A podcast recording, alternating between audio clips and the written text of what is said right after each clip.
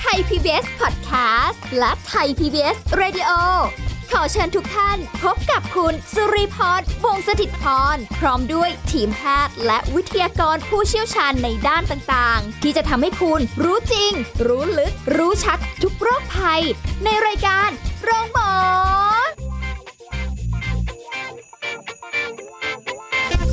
สวัสดีค่ะ คุณผู้ฟังคะวันนี้เรามาพบกันเช่นเคยในช่วงเวลาของรายการโรงหมอค่ะ พร้อมกันหรือยังคะวันนี้เราจะมาชวนคุณผู้ฟัง ติดตามรับฟังสาระในการดูแลสุขภาพไปพร้อม ๆ กันนะคะกับเรื่องง่าย ๆ ที่เราสามารถทำได้ค่ะ โดยแพทย์ผู้เชี่ยวชาญในด้านต่างๆ ที่มาร่วมพูดคุยในรายการนะคะ และเช่นเคยสุรีพรวงศสถิตพรรับหน้าที่ดำเนินรายการค่ะ วันนี้เราจะคุยกับดรนายแพทย์จตุพลคงถาวรสกุล แพทย์ผู้เชี่ยวชาญศูนย์กล้ามเนื้อกระดูกและข้อจากเพจดรหมอหมีค่ะครับสวัสดีครับสวัสดีค่ะหมอหมีค่ะ วันนี้เราจะมาชวนคุณผู้ฟังวิ่งวิ่งวิ่งวิ่งวิ่งไปไปไปไปวิ่งยังไงให้พร้อมเพลงเก่าไปไหมนั่นนะสิรู้อายุกันเลยทีเดียวนะคะอะ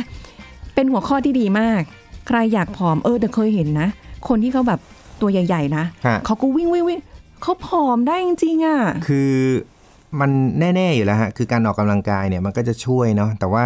ผมว่าส่วนใหญ่เนี่ยเขาเป็นเขาก็อาจจะต้องดูแลเรื่องอาหารด้วยค่ะคืออันเนี้ยวันนี้เราจะมาพูดถึงเรื่องของเออ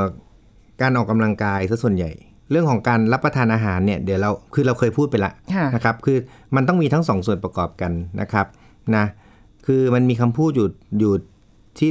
ฟังช่วงนี้ได้ยินบ่อยมาก คือเราเป็นอย่างที่เรากินใช่ไหมอยู่อาใช่ไหมวันฮะดูอีทอ่าเพราะฉะนั้นคืออันนั้นเนี่ยยังไงมันก็ต้อง strict แต่ว่าวันนี้เราพูดถึงเรื่องของการออกกำลังกายอย่างเดียวเลย คือเนื่องจากว่ามันมีเรื่องของการวิ่งแล้วมีคนไข้เข้ามาถามว่า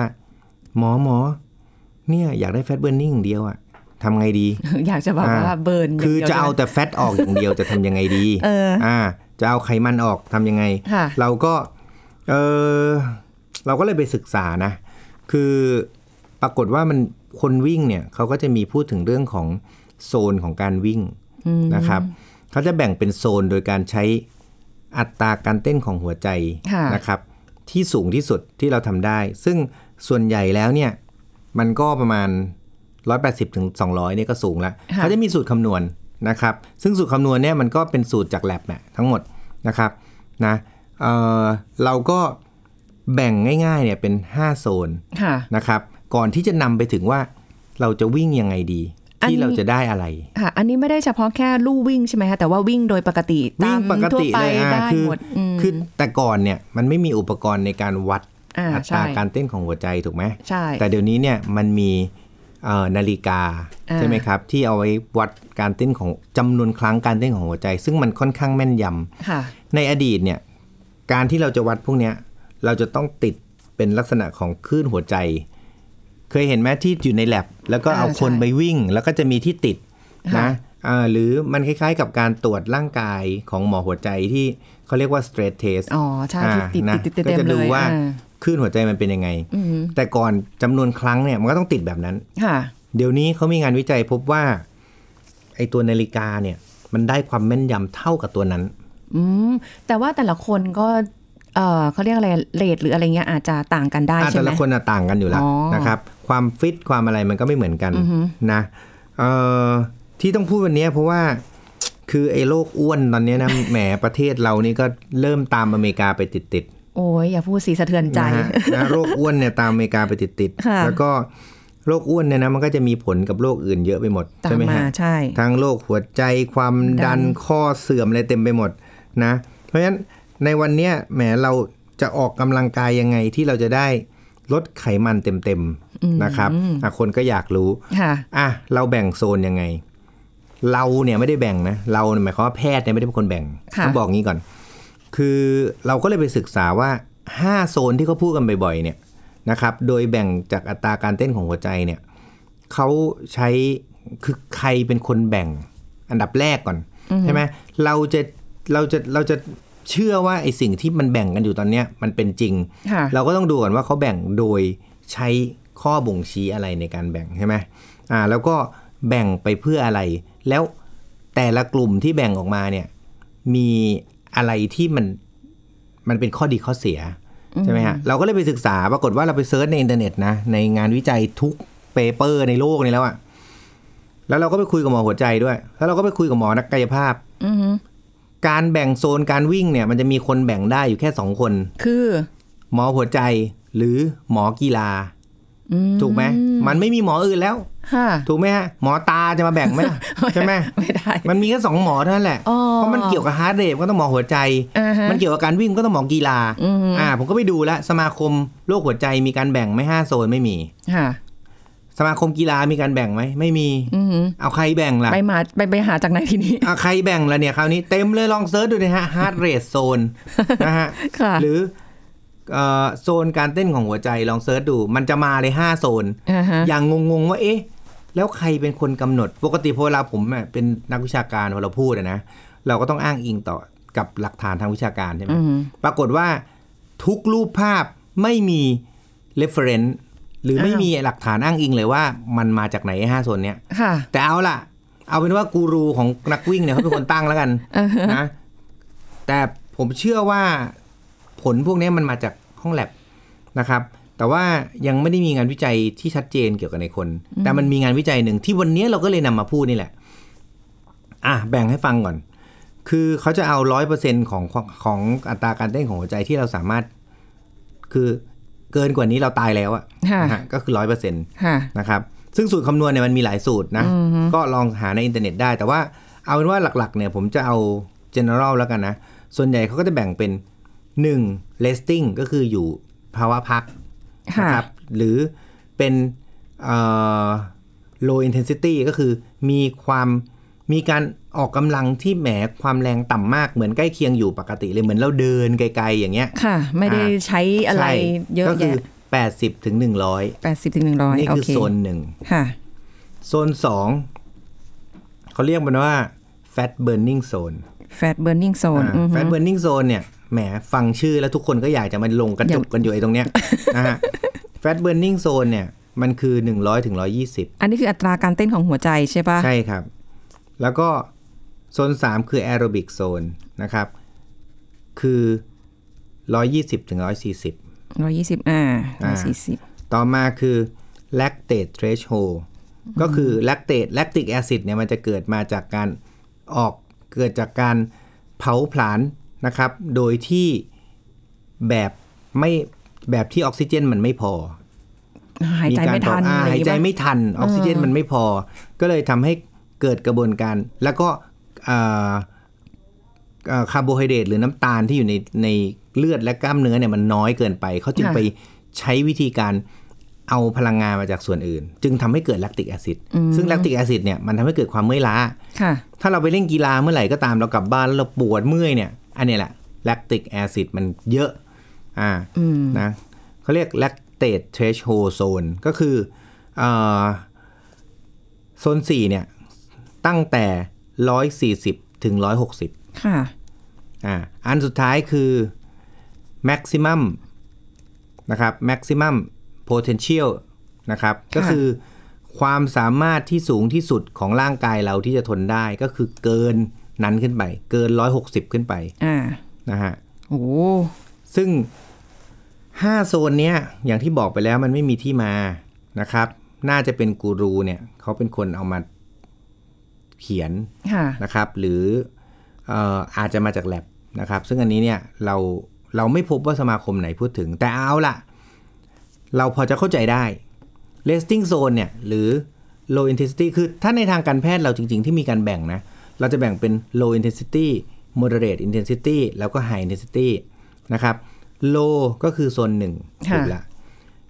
moderate คือโซนสองสามค่ะอืมอยู่ด้วยกันนะแล้วก็ high intensity ก็คือโซนสี่ห้าก็มันก็ชื่อมันก็บอกอยู่แล้วถูกไหมคือจริงๆของเราเนี่ย เราแบ่งแบบนี้เพราะอะไร เพราะในความเป็นจริงโซนแต่ละโซนน่ะมันแยกกันไม่ได้ชัดเจน เพราะว่าเราไม่สามารถควบคุม heart rate ให้มันอยู่ตรงนั้นได้หรอกในความเป็นจริงค่ะถูกไหมนั่งนั่งกันอยู่เงี้ยนะพอมองเห็นขนมปุ๊บอะอะมันอาจจะ heart rate เพิ่มนะเห็นเงินกองอยู่ตรงหน้าล้านหนึ่ง heart rate ขึ้นถูกหวยฮาร์ดเรทขึ้น เดี๋ยวจะช็อกเอานะถูกไหมแป๊บเดียวมันขึ้นเป็นร้อยสี่สิบใช่ไหมฮะเออคือเพราะฉะนั้นเอ่อ เนื่องจากมันคุมไม่ได้เขาก็เลยแบ่งเป็น low เป็น moderate แล้วก็เป็น high อ่าอ่าถ้าอันนั้นน่ะมีทางการแพทย์หมอหัวใจเขาแบ่งเอาไว้ค่ะนะครับนะ คือหลักการก็คือว่าคนแก่ๆก็ออกกำลังกายแบบ low intensity เบา ๆ ไปนะครับถ้าเราต้องการออกกำลังกายแบบทั่ว ๆ ไปเพื่อสุขภาพก็เป็น moderate intensity กลาง ๆ ไปอ่าถ้าเราอยากออกกำลังกายแบบพวกนักกีฬาไตรกีฬา ปั่นจักรยานระยะไกลเอ่อว่ายน้ำเร็วอืมคือถ้าเราเป็น professional นักกีฬาแบบมืออาชีพอะค่ะก็ต้องไปเป็น high intensity ก็คือโซน4โซนค่ะ5ทำให้ร่างกายมันอึดนะ ทนต่อแลคติกแอซิดค่ะแล้วก็รู้ได้รู้รู้ได้ไงว่าร่างกายเรามี maximum performance ที่เท่าไหร่ ก็คือโซนอืม5นึกออกไหมค่ะอ่าเพราะฉะนั้นโซน4โซน5เราจะไม่พูดถึง โซนหนึ่งก็สำหรับคนสูงอายุหรือคนเป็นโรคหัวใจค่ะซึ่งไม่สามารถออกกำลังกายอะไรได้อ่าโอเคเราเข้าใจได้1กับ4 5จบละค่ะสองสามเนี่ย คืออะไรอ่าสองกับสามเนี่ย มันมันก็คือโซนที่เราออกกำลังกายกันทั่วๆไปนี่แหละนะค่ะทีนี้เราเราก็ต้องเข้าใจว่าทำไมเขาถึงเรียกว่า fat burning zone ใช่ไหมอ่าเราอยากรู้ว่าทำไมแหมไอ้สองอันเนี้ยก็อะ สมมุติวันนี้พี่ไปวิ่งพี่ก็อยากได้สักเลทประมาณ 100ถึง140มันก็โอเค พี่ก็ไม่ได้คิดอะไรมากหรอกอ่าฮะแต่บางคนเขาอย่างนี้ เขาไม่ทำให้ heart rate ขึ้นสูงกว่า120เลย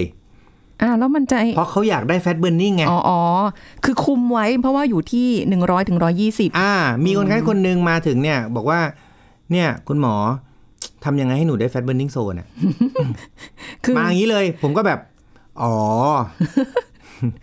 ทำไมต้องได้อย่างนั้นด้วยล่ะ คือเพราะว่ามันเลยไปปุ๊บมันจะกลายเป็น aerobic zone ถูกอ่าซึ่งเอ้าอ่าแล้วผมก็ถามว่าไม่เหรอแล้วแอโรบิกโซนอะ มันมีปัญหาอะไรถูกไหมเออเออใช่อ่าสมมติใช่พี่ออกกำลังกายแล้วบอกแอโรบิกโซนมันมีปัญหาอะไรเอออยากไปให้ถึงตรงนั้นอด้วยย่างเงี้ยซ้ำมันจะได้เรายิ่งถามเบิคร์นนไข้คนนั้นเขาก็บอกว่าหนูก็ไม่รู้หรอกแอโรบิกโซนมันได้อะไร แต่หนูว่าอยากได้แฟตเบ r ร์ i นิ่งโซนคำเพราะคำว่า fat burning คำมันใช่มันบอกอยู่ ถูกไหมเออคือพออ่านปุ๊บเนี่ยใครมาดูไอ้ตัวห้าโซนเนี่ยเขาก็ต้องเอ้ยแฟตเบ r ร์ i นิ่งอุ้ย เอาเนี้ยแหละ เราจะเลือกอันเนี้ยเหมือนจะซื้อของอะอ่าอ่าอ่าซื้อของออนไลน์ไว้เนี่ยเราจะเอาตรงนี้ใช่ไหมซึ่งมันในความเป็นจริงเนี่ยอ่าอ่ามันทำไม่ได้เขาก็เลยบอกไม่หนูทำได้เอาอ่านะแล้วทำไงอะ ก็หนูไม่วิ่งไงอ่า หนูก็กด หนูก็ดูฮันเรทตลอดเลยนะจ้องฮันเรทตลอดนะแล้วหนูก็เดินเร็วๆไปเดินเร็วจนกระทั่งถึงจุดหนึ่งบอกเอาแล้วถ้าเกิดร่างกายมันฟิตขึ้นอะเดินเร็วสักพักหนึ่งฮันเรทมันก็ไม่ นึกออกไหมเพราะเราพอเราออกกำลังกายอะร่างกายเราจะฟิตขึ้นฮันเรทมันมันก็จะยืดได้อีกอ่ามันก็จะยืดได้อีกหน่อย ก็บอกว่าหนูก็ปรับให้ชันขึ้นนี่คะอ้าวเหรออ๋อนี่ลู่วิ่งเนาะอ๋อพอลู่วิ่งปรับให้ชันขึ้นอืมแล้วไงอะหนูก็เลยเจ็บเข่าไงคะคุณหมอ ก็เลยมาหาหมอวันนี้ไงเออ ผมก็เลยแบบอ้าวมีปัญหาแล้วไงไกบไอโซนเนี่ยใช่ไหมเพราะว่าถ้าวิ่งยังไงมันไปแต่แอโรบิกอยู่แล้ว แต่พยายามคุมไม่ให้เกินออะยู่แต่มันต้องไม่เกินอก็จะเอาแฟตแต่ทำไมล่ะหมออก็เจ็บเข่าไง เออ ก็เลยเจ็บเข่า ผมก็เลยเออมีแบบนี้ด้วย เอ้ามันเจอบ่อย นี่อย่าตลกนะ มันไม่ใช่เอาจริเรื่องงเล่นไม่เคยคิดขนาดนี้เลยๆแฟนะตเบิร์นนิ่งโซนนี่วาระแห่งชาติจะบอกให้ โอ้โห ภรรยาเพื่อนก็มาหาด้วยเรื่องนี้เหมือนกัน โอ้มาบด้วอยกเข่า ใช่แล้วหน้าตาขึงขัง อืมมาแบบหมออเราก็แบบ เฮ้ยทำไมต้องขนาดนั้นจะไปเดินอืมเร็วอะไรก็วิ่งไปเลยอืมอืมวิ่งมันจะได้ไม่เจ็บเข่าอืมก็มันไม่ได้ fat burning zone อะหมีโอเค ได้ยอมเขาเหอะยอมเดี๋ยวเหขออะไปอ่านก่อนเอออะเราก็เลยไปดูมามันมีงานวิจัยที่เพิ่งตีพิมพ์ปี 2003 นี่แหละค่ะนะครับ สักพักมาแล้วก็พูดถึงเรื่องไอ้ fat burning zone กับ aerobic zone อ่าอะ ก่อนอื่นนักวิ่งและออกกำลังกายเพื่อสุขภาพทุกท่าน เราจะขอนำเสนอ ความรู้เกี่ยวกับเรื่องของไอ้สองโซนนี้นะอืมปกติแล้วเนี่ย การเผาผลาญในร่างกายเราเนี่ย มันจะขึ้นอยู่กับสัดส่วนของการหายใจ ไม่ใช่ฮาร์ดเรทหายใจยังไหวอยู่ไหมยังอย่างนี้เหรอคือหายใจเนี่ยมันจะแบ่งเป็นสัดส่วนของคาร์บอนกับออกซิเจนอืมพอเราออกกำลังกายเราจะเป็นไง หายใจเร็วขึ้น อ่าใช่ อ่า เมื่อหายใจเร็วขึ้นปุ๊บเนี่ย ออกซิเจนมันจะเข้ามาน้อยลง คาร์โบคาคาร์บอนมันจะคั่งเพิ่มขึ้นค่ะอ่าเราก็ต้องรู้ก่อนว่าแฟตเนี่ยมันมีสูตรโครงสร้างนะครับ โดยที่มันมีคาร์บอนเนี่ย16ออกซิเจนเนี่ยที่จะต้องเข้ามาเผาผลาญเนี่ย23หาสัดส่วนปุ๊บปั๊บเรียบร้อยแล้ว มันคือคาร์บอนต่อออกซิเจนเนี่ยคาร์บอนต้องเป็น 0.7 เท่าของออกซิเจน หมายความว่าคาร์บอนน้อยกว่าถูกไหมค่ะ อ่า อันเนี้ย คาร์บอนที่น้อยกว่า จะทำให้เกิดการเผาผลาญ fat อ่าทีนี้ในกรณีถ้าเป็น aerobic zone aerobic zone เขาจะเผาผลาญคาร์โบไฮเดรตนะเพราะสูตรโครงสร้างของคาร์โบไฮเดรตเนี่ยมันจะต้องมีคาร์บอนทั้งหมด 6 ตัวค่ะและต้องใช้ออกซิเจนอีก 6 ตัว ดังนั้นมันเป็น 1 ต่อ 1 หมายความว่าการแลกเปลี่ยนก๊าซเขาเรียกว่าเป็น respiratory exchange rate คือการแลกเปลี่ยนก๊าซเนี่ยมันมีออกซิเจนต่อคาร์บอนเป็น1ต่อค่ะ1ก็คือหายใจเร็วขึ้นถูกไหมอ่าใช่ พูดง่าย ๆ เป็นภาษาคนก็คือว่า ถ้าอยากได้การเผาผลาญแฟต คุณก็หายใจให้มันเป็น 0.7 ก็คือออกซิเจนเยอะกว่าหายก็คือออกกำลังกายเบาๆอืมต่อให้คุณเดินขึ้นเขา เยอะๆ ถ้าคุณเดินขึ้นเขาแต่คุณแฮกคุณก็ไม่ได้ fat burning อยู่ดี อ๋อ หมายความว่าอ่าก็ต้องแบบเบาๆ แต่ว่า ได้ออกซิเจนด้วยหายใจสะอ่ามันสะคืดวกเข้าไป คือเพราะฉะนั้นหลักการมันอยู่ที่การหายใจไม่ได้อยู่ที่ heart rate อ่า นี่แล้วเราจะพิสูจน์ได้ยังไง เขาก็เลยอย่างนี้ เขาทำการวิจัยฮะเขาบอกว่าเขาจับคนเนี่ยนะ แล้วก็จับเรื่องของการเรื่องของการหายใจ ว่าระหว่างคาร์บอนกับออกซิเจนเนี่ยให้มันเป็น0.7ออกกำลังกายแบบนี้เลยอือฮึไปเลยให้มันนิ่งๆอยู่0.7นี่เลยนะ กับ แต่เราพูดนี่คำว่านิ่งๆคือ อัตราส่วนของออกซิเจนกับคาร์บอนนะกับอีกกลุ่มหนึ่งเป็นหนึ่งต่อหนึ่งอือฮึเขาทำสองกลุ่มปุ๊บอือฮึเขาพบว่าheart rate ที่ออกมาของสองกลุ่มเนี้ยมันอยู่ในช่วงเดียวกันเออเออ จริง ๆ ดูเหมือนไม่น่า อ่า แปลว่าอะไร แปลว่า heart rate ไม่ได้เป็นตัวบ่งบอก fat burning หรือไม่ได้เป็นตัวบ่งบอกว่ามันเป็นแอโรบิกค่ะคือมันเพราะฉะนั้นอย่าไปยึดติดกับ heart rate สิ่งที่กำลังจะบอกเนี่ยอ่า เพราะว่าจริง ๆ แล้วเนี่ยเขาไม่คือคือเราเราอยากได้อะไร เราอยากได้การ fat burning ใช่ไหมอ่าสำหรับแอโรบิกเราอยากได้อะไรเราอยากได้คาร์โบไฮเดรต burning อือฮึเราก็ต้องรู้ก่อนว่า e fat เนี่ยกับ e คาร์โบไฮเดรตเนี่ยมันแยกกันได้ยังไงค่ะอ่าเดี๋ยวเราจะมาอธิบายต่อในช่วงหน้า ค่ะ ตอนนี้พักกันสักครู่ค่ะ พักกันสักครู่แล้วกลับมาฟังกันต่อค่ะ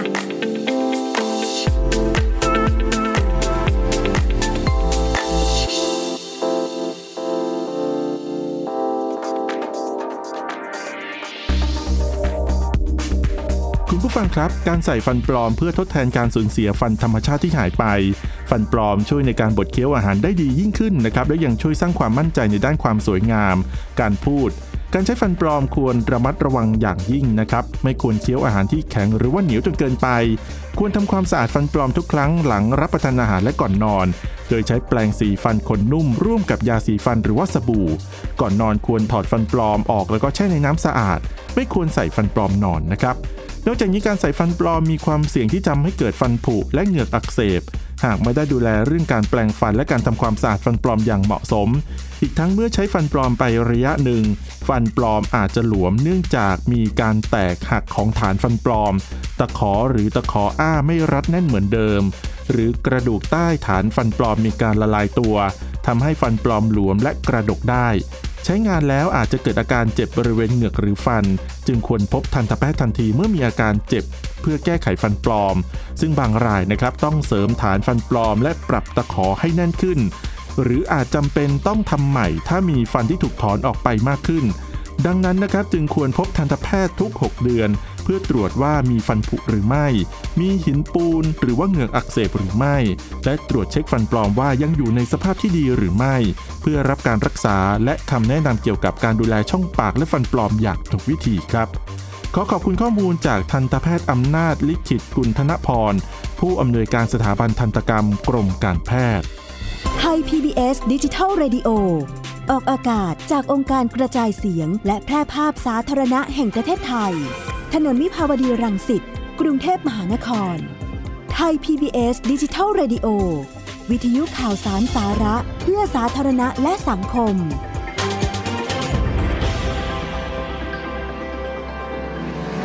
คุณกำลังฟังรายการโรงหมอ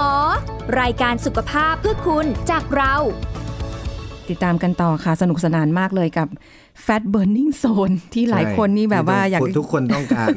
ใช่ ของชอบของครอบครัว คือ แต่ว่ามันมันมีสิ่งหนึ่งที่ทุกคนต้องรู้นะฮะว่า คือเมื่อไหร่ก็ตามนะ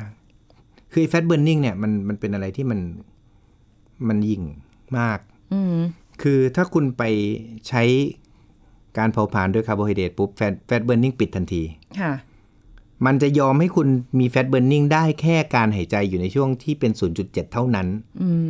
มถ้ามันไปหนึ่งปั๊บเนี่ยค่ะออกซิเจนคาร์บอนเท่ากันปุ๊บ มันไปคาร์โบไฮเดรตอัน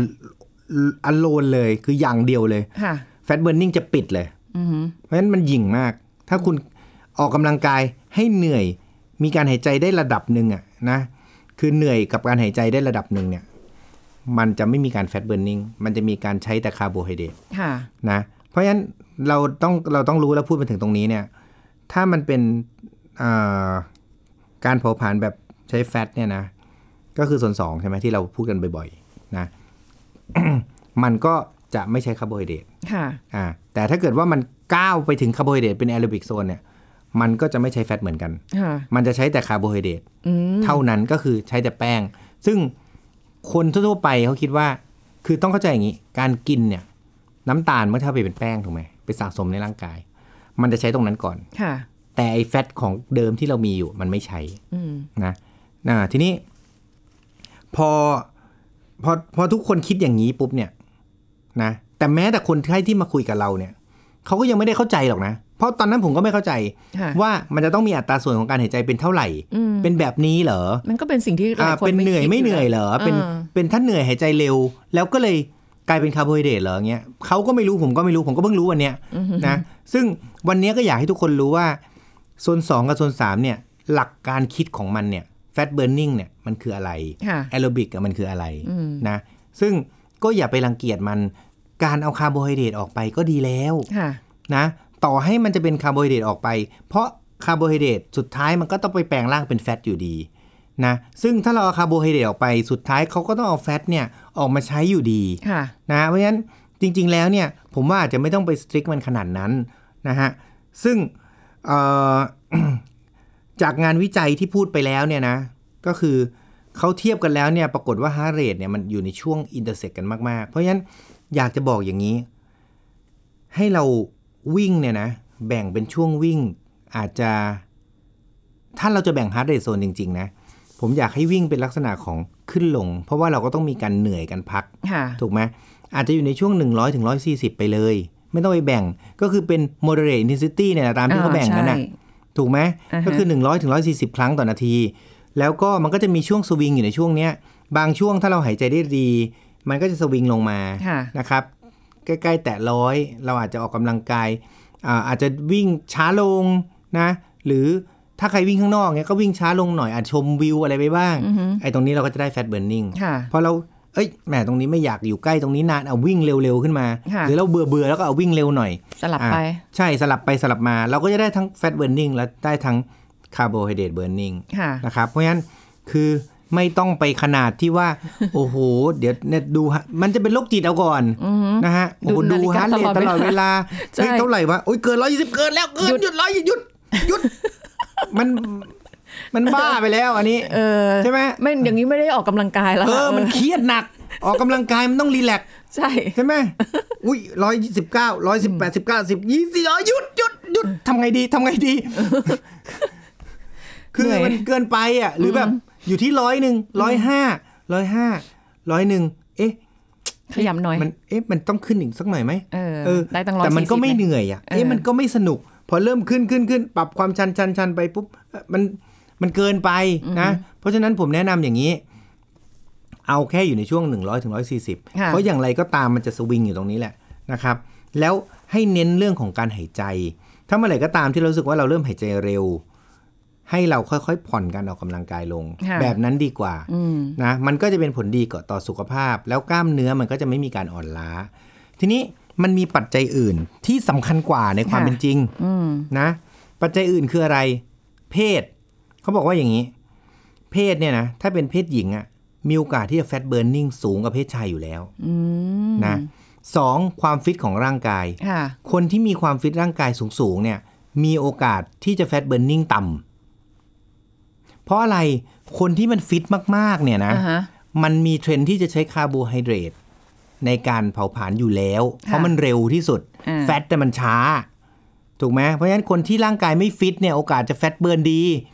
เพราะฉะนั้นแล้วจะบอกให้นะ คนที่เริ่มมาออกกำลังกายแล้วมาคุยเรื่อง fat burning zone เนี่ยคืออะไร ฉันอยากผอม แปลว่าอะไร ปกติมันไม่ออกเพิ่งมาออกกำลังกาย โอ้ยเอาชีวิตฉันมาคุยแล้วเนี่ยพอเพิ่งมาออกกำลังกายแล้วก็ผู้หญิงไงส่วนใหญ่นะเพราะผู้ชายส่วนใหญ่ในประเทศเรามันก็ออกกำลังกายอยู่แล้วค่ะผู้หญิงแล้วก็ไม่ฟิต มันเบิร์นอยู่แล้วไม่ต้องไปเครียดเยอะ ถูกไหมอ่าฮะเออ ข้อต่อมาคือเรื่องของการบริโภคค่ะนะ ถ้าเกิดเราบริโภคคาร์โบไฮเดรตเป็นหลัก มันจะ burn คาร์โบไฮเดรตก่อน แม้ว่ามันจะอยู่ใน fat burning zone ก็ตามอืมนะ ถ้าเกิดว่าเราบริโภคอาหารที่เป็นไขมันสูงกว่าคาร์โบไฮเดรตหรือที่เขาเรียกว่า ketogenic diet ที่ผมเคยพูดไปแล้วเนี่ยค่ะถ้าเรากิน ketogenic มันก็จะ เผาผลาญ fat เยอะกว่าเหมือนกันอือฮึเพราะฉะนั้นเพศเนี่ยเปลี่ยนได้ไหม เปลี่ยนได้แต่แค่ทาง physical ค่ะแต่แต่มันเปลี่ยนข้างในไม่ได้อ่าถูกไหมเพราะฉะนั้นเราเปลี่ยนเพศไม่ได้ เราเป็นเพศชาย เราก็จะเผาผลาญได้อ่าคาร์โบไฮเดรตมากกว่าอยู่แล้วอ่าความฟิตก็เปลี่ยนไม่ได้อืมอ่าเพราะฉะนั้นเราเปลี่ยนได้คือการบริโภคอาหารค่ะนะครับ เพราะฉะนั้นวันนี้ก็ขอสรุปนะ โซนทั้ง 5 ไม่มีสมาคมของทางการแพทย์ไหนที่เขาแบ่ง แต่มีการแบ่งไปแล้ว เราก็เลยมาอธิบายให้ฟังว่า แต่ละโซนมันมีประโยชน์ยังไงค่ะอ่า ถ้าใครตรงกับหมวดหมู่ไหนก็ไปออกกำลังกายแบบนั้น ส่วนคนที่ออกกำลังกายเพื่อสุขภาพก็มีโซน 2 กับโซน 3 ก็อย่าไปเอามันมาเป็นว่าโอ้โหจะต้องสตริกจนกระทั่งไปเจ็บป่วย หรือมีอาการเจ็บเส้นเอ็น เพราะถ้าเราพยายามควบคุมให้อยู่ในโซน 2 แต่เราอยากได้ความสนุกหรือ ความมันสะใจในการออกกำลังกายเพิ่มขึ้น เราก็จะทำให้ร่างกายมันทรุดโทรมมากขึ้นค่ะนะ ถ้าเราอยากได้แฟตเบิร์นนิ่งการกินมีผลกับการเกิดการเบิร์นค่อนข้างสูง เพราะฉะนั้นเลือกการกินอย่างที่เราพูดมาตั้งแต่ข้างต้นแล้วว่า เราเป็นอย่างที่เรากิน เพราะฉะนั้นเราก็ออกกำลังกายอย่างเหมาะสมกินอย่างถูกวิธี เราก็จะสามารถทำให้ มีแฟตเบิร์นนิ่งและผอมลงได้ ขอบคุณคค่ะรับขอบคุณค่ะหมอหมีค่ะอ้าวหมดเวลาแล้วค่ะ คุณผู้ฟังเราลากันไปพร้อมๆกันตรงนี้เลยนะคะพบกันใหม่ครั้งหน้าสวัสดีค่ะ แชร์ พูด บอกต่อกับรายการโรงหมอได้ทุกช่องทางออนไลน์ เว็บไซต์ www.thaipbspodcast.com แอปพลิเคชัน Thai PBS Podcast Facebook Twitter Instagram Thai PBS Podcast และฟังได้มากขึ้นกับพอดแคสต์โรงหมอ ที่ Apple, Google, Spotify, SoundCloud และ Podbean ทุกเรื่องทุกโรคบอกรายการ